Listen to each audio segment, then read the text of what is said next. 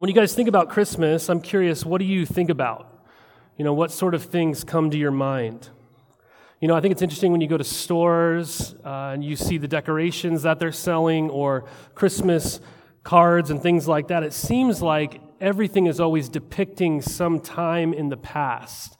There's always even like a vintage flavor or flair to things that we buy that are decorated for Christmas. Uh, they're always looking back, basically. Um, at Christmas, uh, if you think about it, most people, we want to look back. Right? We want to try and escape reality, don't we? I mean, I think even this year, especially, there's many people who we've gotten to Christmas. We're like, I'm so glad it's Christmas because, in a way, it feels like a chance for us to escape. I mean, I even started playing Christmas music on November 15th, which is like crazy for me. That's like a big no no in my house, right? But, but maybe we do this because we want to look back to like a simpler time in our lives or something like that. I mean, even as adults, we can look at kids, and it was so great to have all the kids in here with us again today. Um, I've, I've really missed that. But you look around at kids in our church, or maybe kids in your own home, and you look at them and you're like, man, your life is just so simple right? You don't have the kinds of responsibilities that adults have. And so I've even, I've even reflected, um, you know, when I was a kid looking forward to Christmas, my greatest stress was, am I going to open up a Tecmo Super Bowl Nintendo game or something? Or am I going to get the Joe Montana jersey that I've been really wanting or something like that? I mean, that was the only thing that I actually had to seemingly worry about.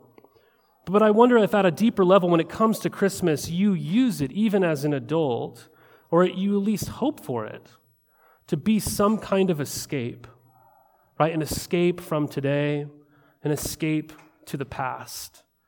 Maybe for you, Christmas isn't an escape to the past, but a horrible reminder of the grief that you experience in your present. You know, despite all the fun at Christmas, Christmas can be a very difficult time for, for many, many people. You know, so maybe for you, it's you're gathering around that dinner table and there's the empty chair that signifies for you the loss of a loved one. Or maybe it's a mental illness as you struggle with depression or maybe anxiety this time of the year. And so, even as Christmas dawns upon you and the depression sets in, it even intensifies the depression because Christmas, you feel this pressure to have fun. And as you feel the pressure to have fun, it's even intensified how sad you feel. Or maybe it's, it's, it's the loneliness this time of the year for you. Or, or maybe it's just the difficulty of a family relationship that you've avoided all year and now the holidays are back and you know you can't avoid that relationship again. See, for most of us, Christmas is really a mixed bag, isn't it? It's a mixture of joy that's often achieved through escape, or it's a, it's a bag of sadness. But, but is that our only options for today? An escape to the past in order to cultivate some sort of cheap joy, or is it a grief filled reality of broken promises? See, the Christian story is actually very different. It's very different. Because, yes, at Christmas, we absolutely look back to the past, don't we? But we don't look back to escape. We look back to cultivate our, our hope, don't we? We look back to find the source of our hope. And so here's what I want us to consider this afternoon together. And I want you to seriously think about this. Like, seriously think about this. What are you hoping in?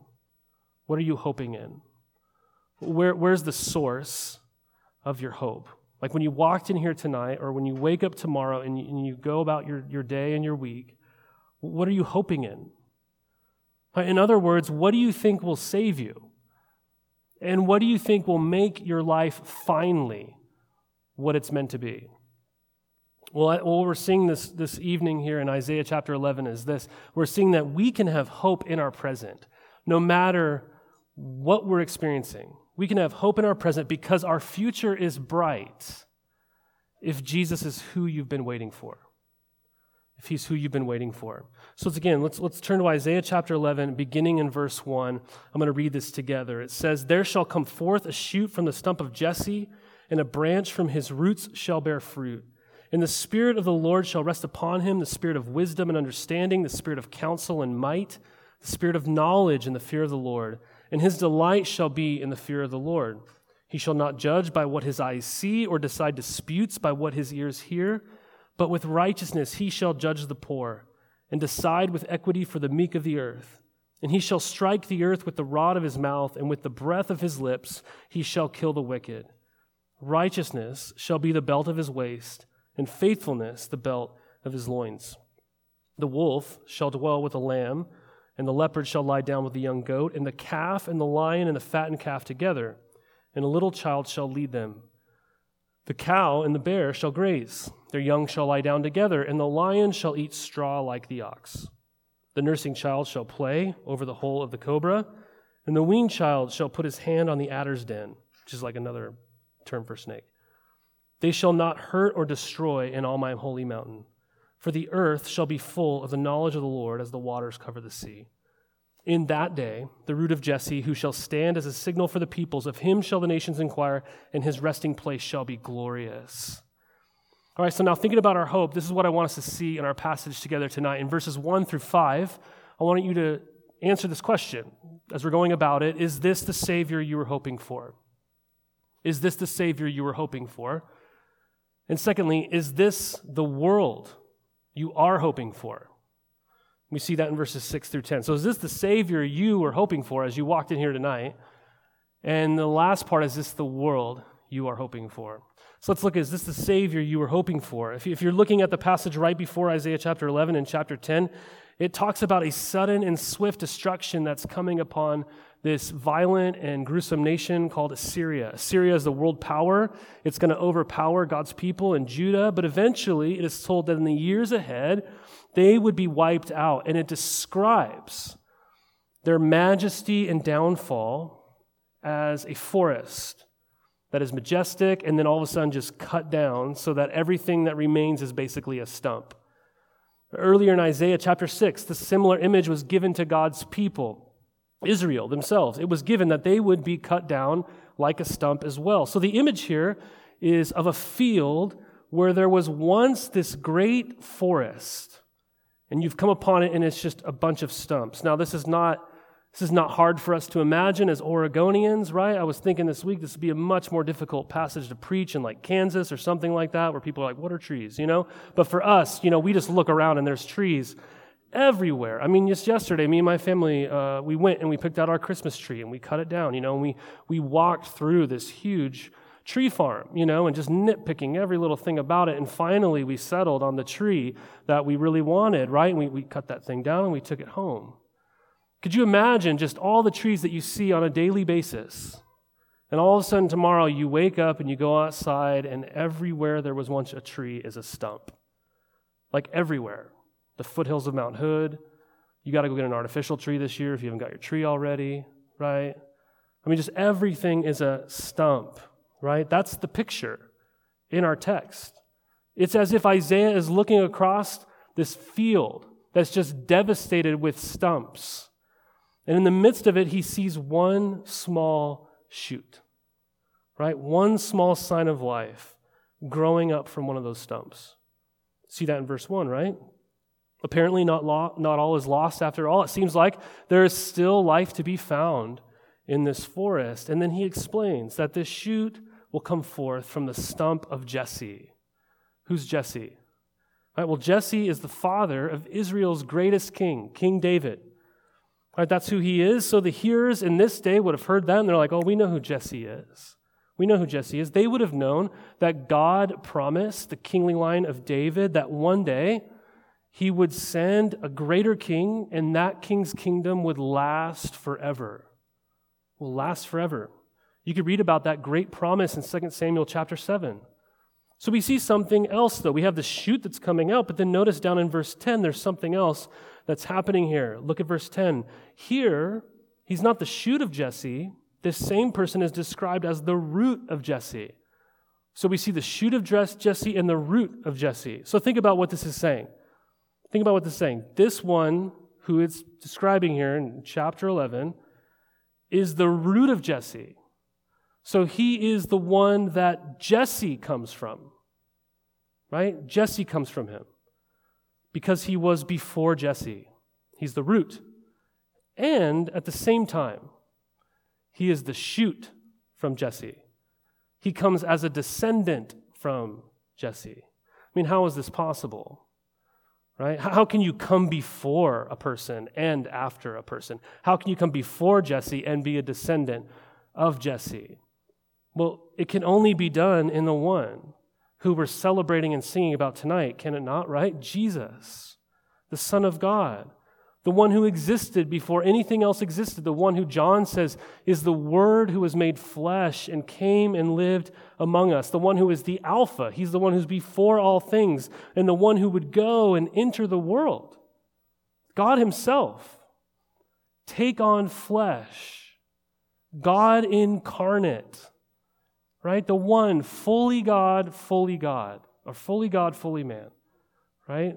Who theologians describe as in the hypostatic union, right? Fully God, fully man. Christ, the one who created all things, but also born. The root and the shoot. You guys, this is what we're celebrating this whole month.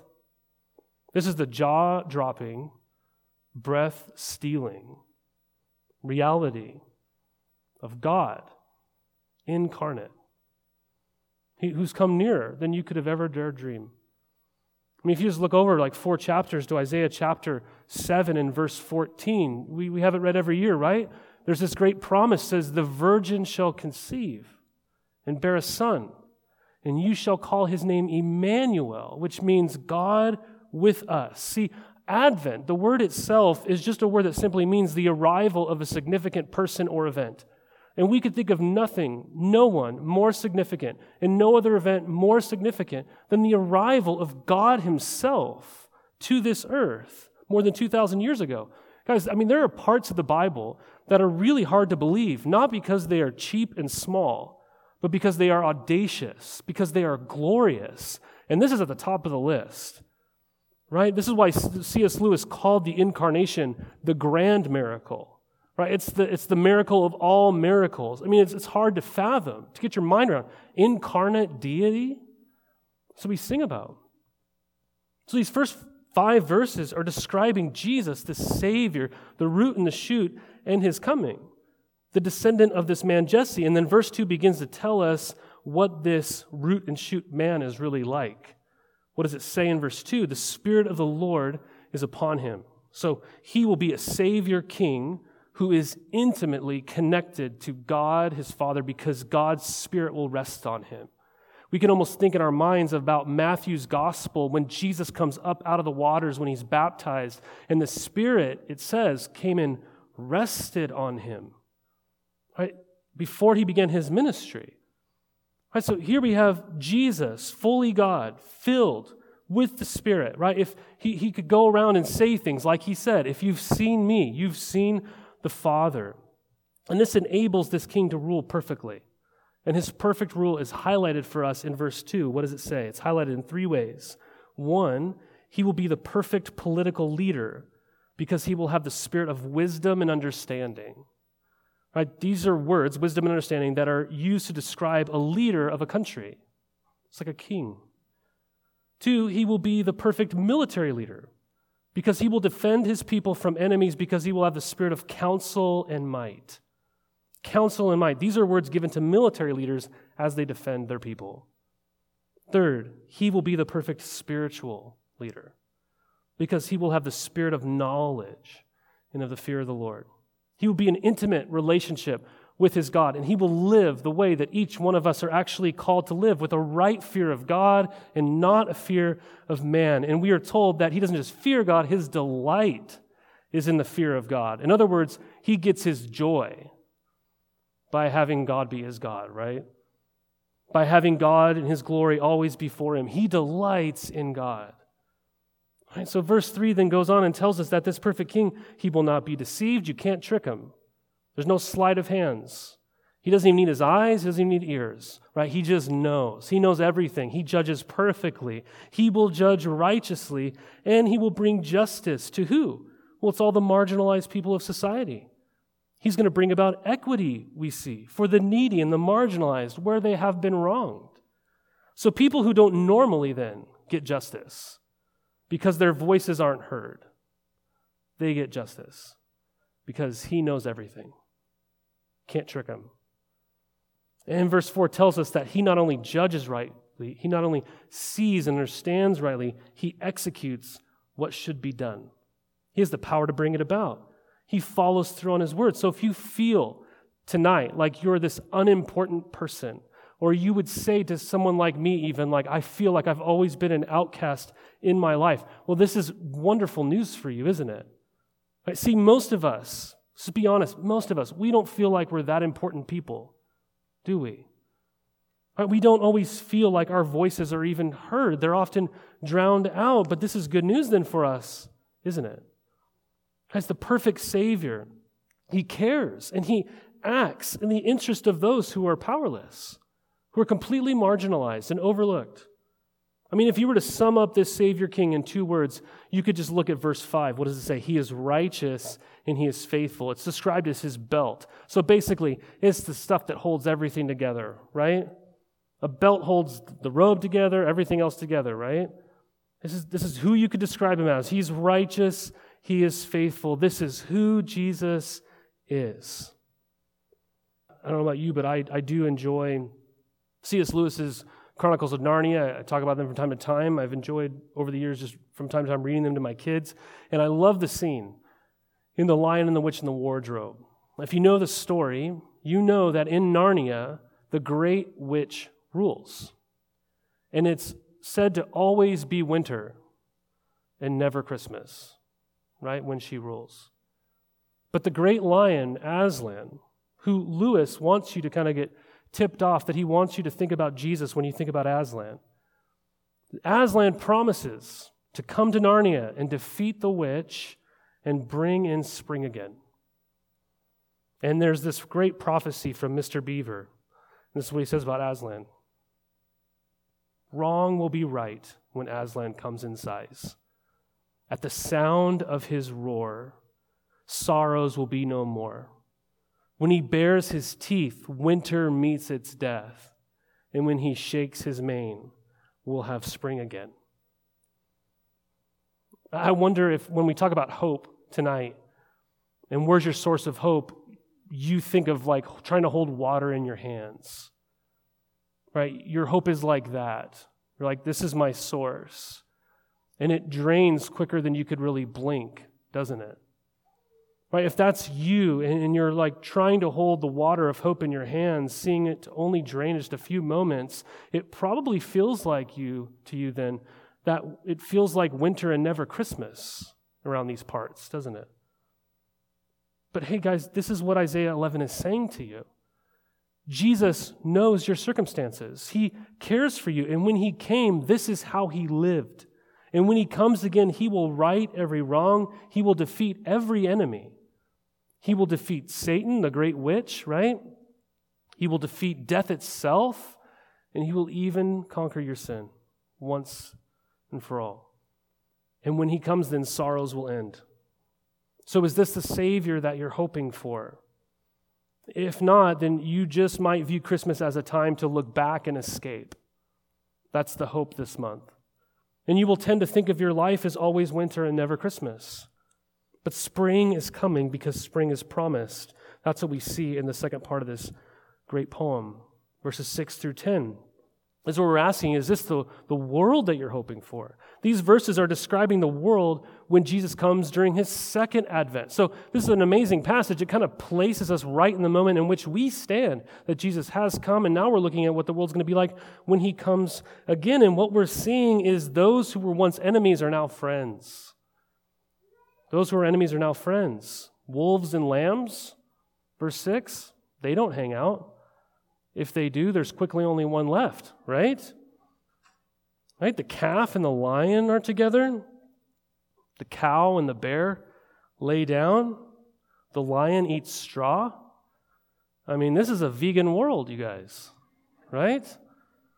Which probably concerns most of us. I mean, this is not the world I was hoping for, right? Because you all like a little ox, don't you? Right? But let's be real.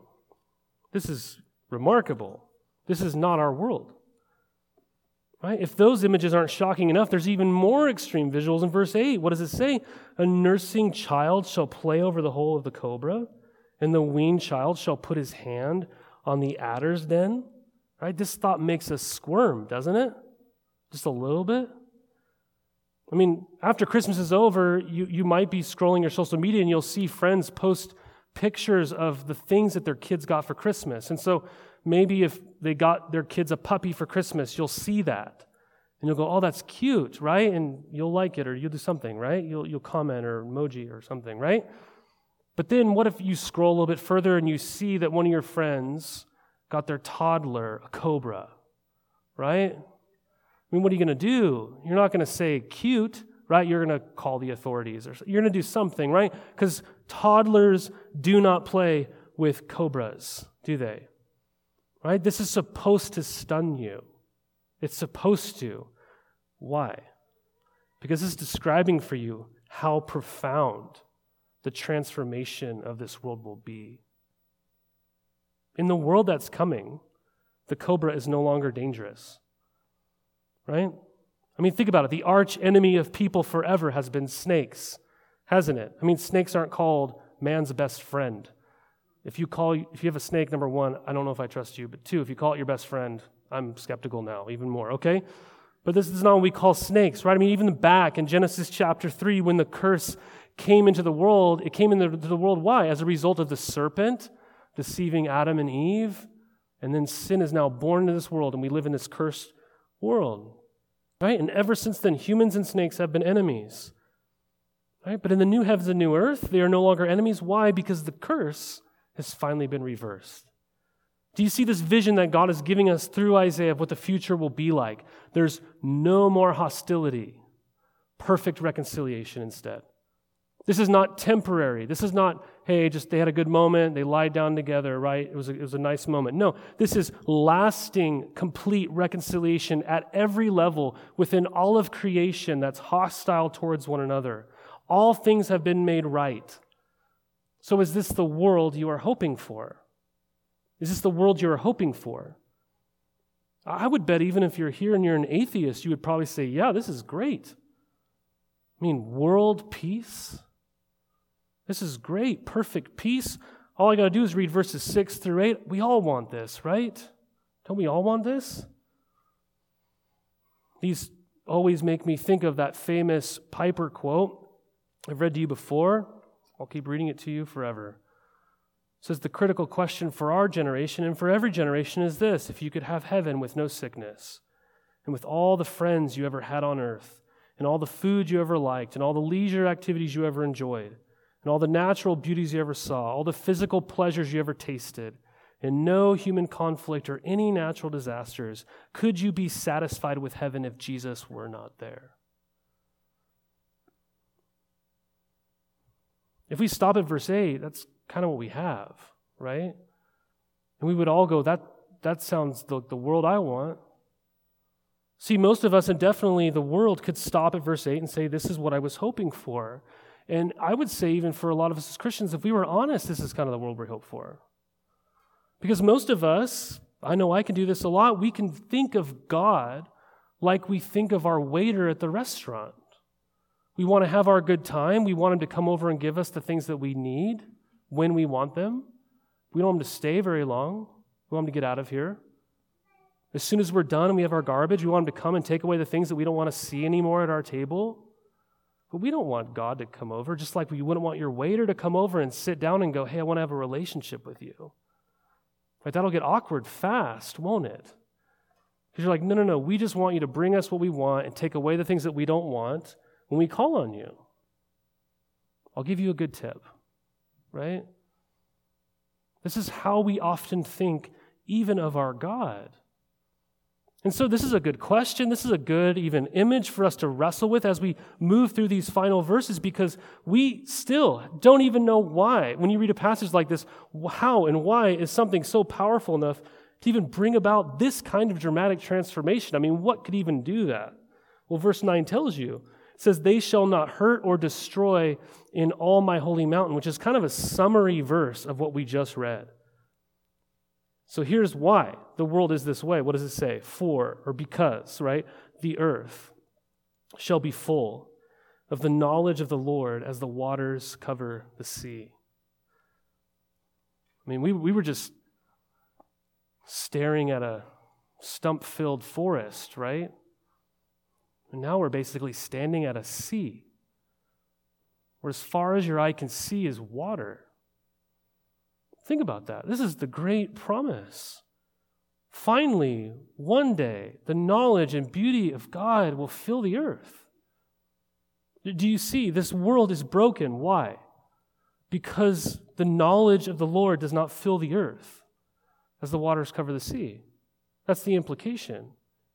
Well, what does this mean? It means that the salvation that we are looking for, it means that the solution to our problems, it means that the bedrock of our hope is in having an intimate, unhindered, redeemed relationship with the God who made you and his world.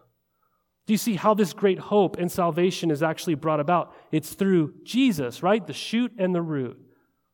It's through God incarnate coming. Right? That's what we see in verse 10, right? The root, what's he doing? In that day. What day? The day that the knowledge of the Lord is covering the earth. In that day, the root of Jesse, who shall stand as a signal for the peoples. Of him shall the nations inquire, and his resting place shall be glorious. So here we see Jesus, this root of Jesse, standing as this banner, right? This flag that's held out to the world at his first coming. Jesus was lifted up as a banner.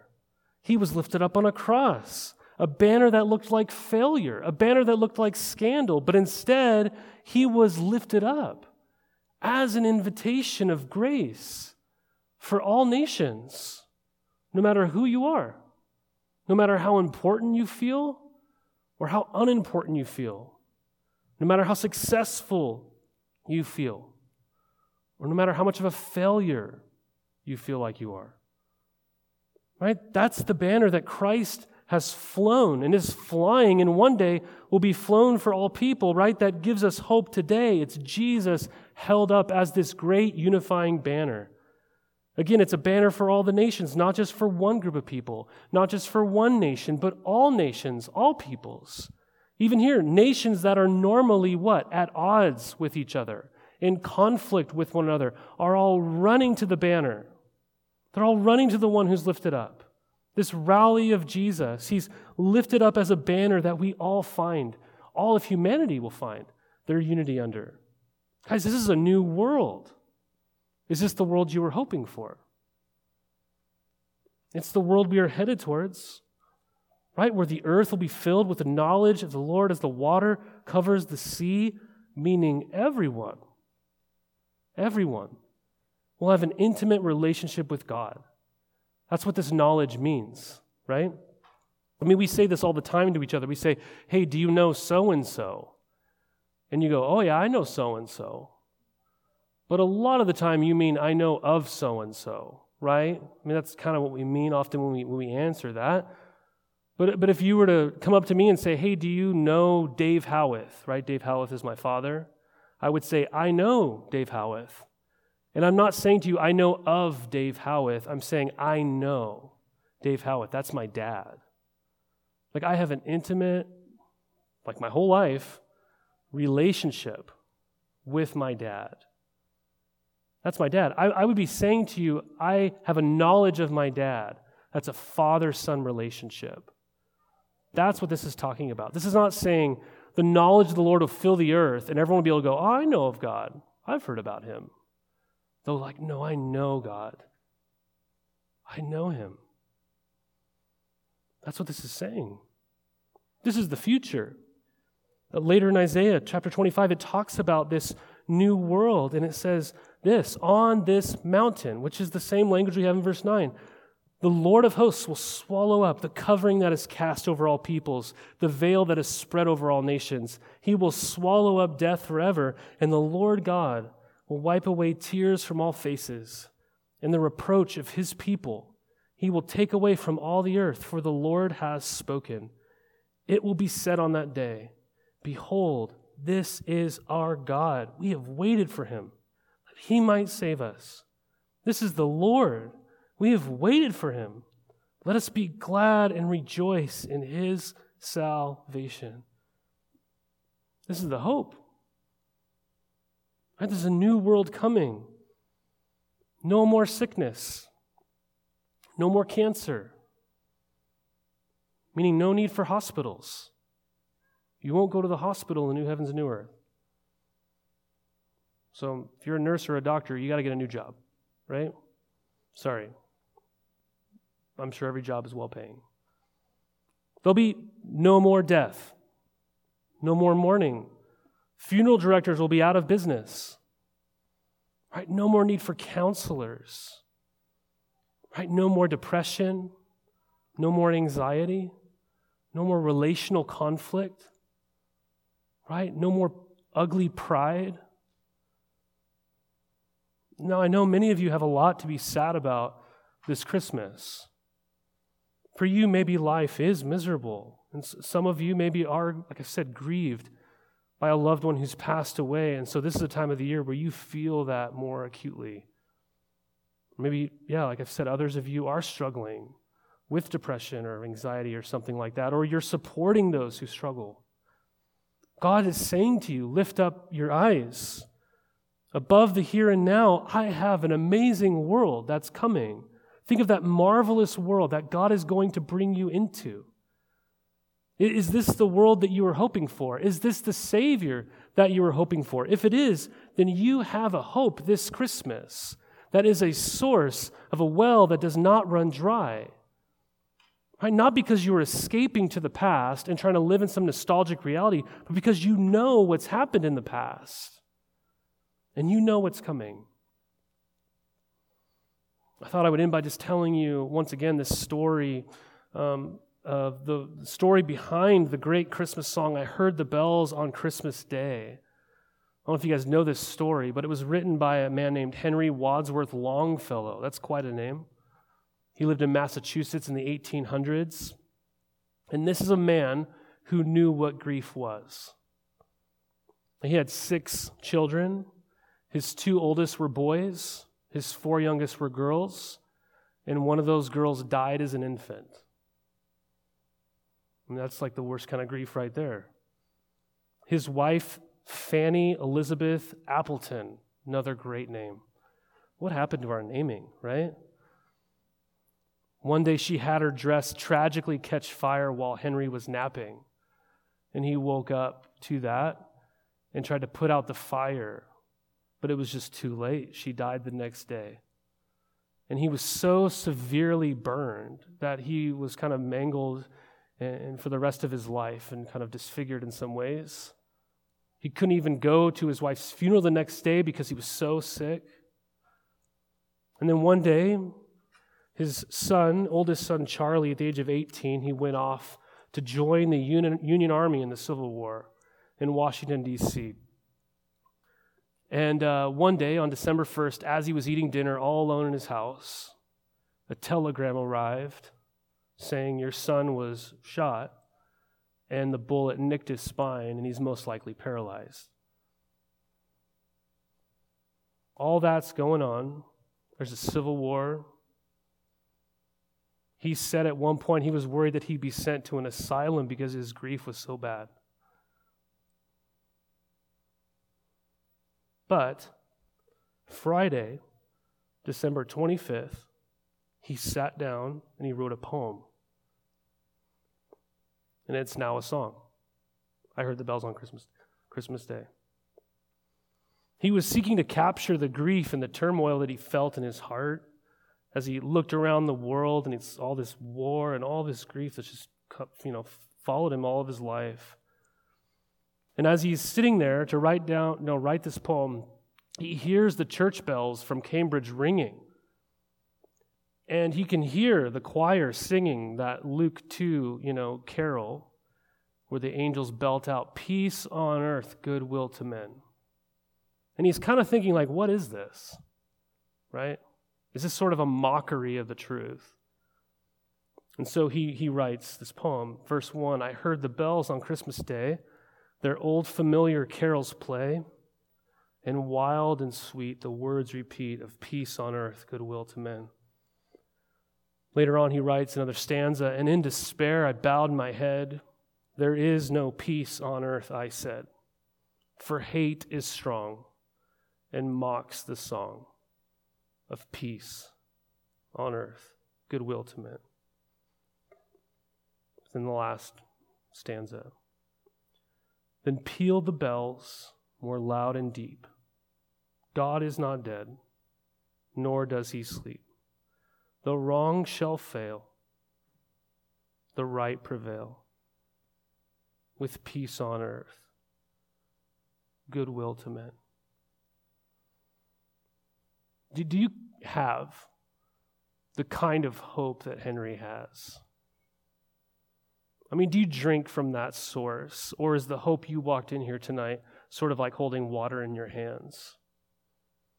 It's, it's the Shawshank kind of hope, right, that Dan talked about. Or is your hope drawing from the source as you look back, not to escape in nostalgia, but you see God Himself has taken on flesh and this is who He's like? And you drink from that well of hope this Christmas and you look ahead and you go, This is the world that's coming? The banner is lifted up, you guys. Jesus on the cross. And one day all nations will run to him. So let's stand and let's go into a time of response as we sing, as we get ready to take the supper, where we remember that great reality. Let's stand and pray. Father, we thank you for the hope that we have this Christmas that we read here in these pages. It's really hard, I think, so many days. I mean, I don't have a life like Henry, Lord, but I, I can't imagine what it's like to endure such suffering and to read these words and to think they're true. So, God, would you give us faith to believe and to place our hope tonight in your Son, Jesus? We ask these things in Christ's name. Amen.